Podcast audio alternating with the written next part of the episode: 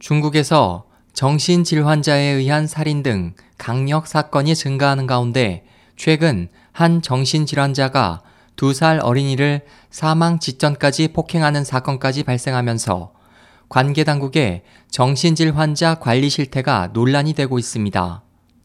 지난 7일 산시성 러촨에서는 정신질환이 있는 한 남성이 길을 가다 마주친 두 살 어린이를 수분간에 걸쳐 무참하게 짓밟고 둔기로 머리를 내리치는 장면이 담긴 CCTV 화면이 공개돼 전 세계가 경악했습니다.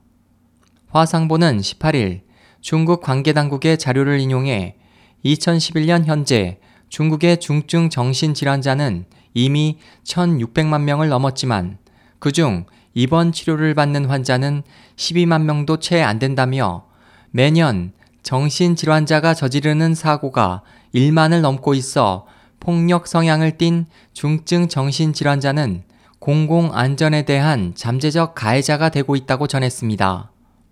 신문은 또 당국은 정신질환자가 저지른 사건에 대해 형사 책임을 묻는 대신 가족과 보호자에게 책임을 더 강화할 것을 요구하고 있지만 정신질환과 관련된 치료비가 매달 수천 위안에 달하는 만큼 감당할 여력이 안 되는 경우가 대부분이라고 지적했습니다.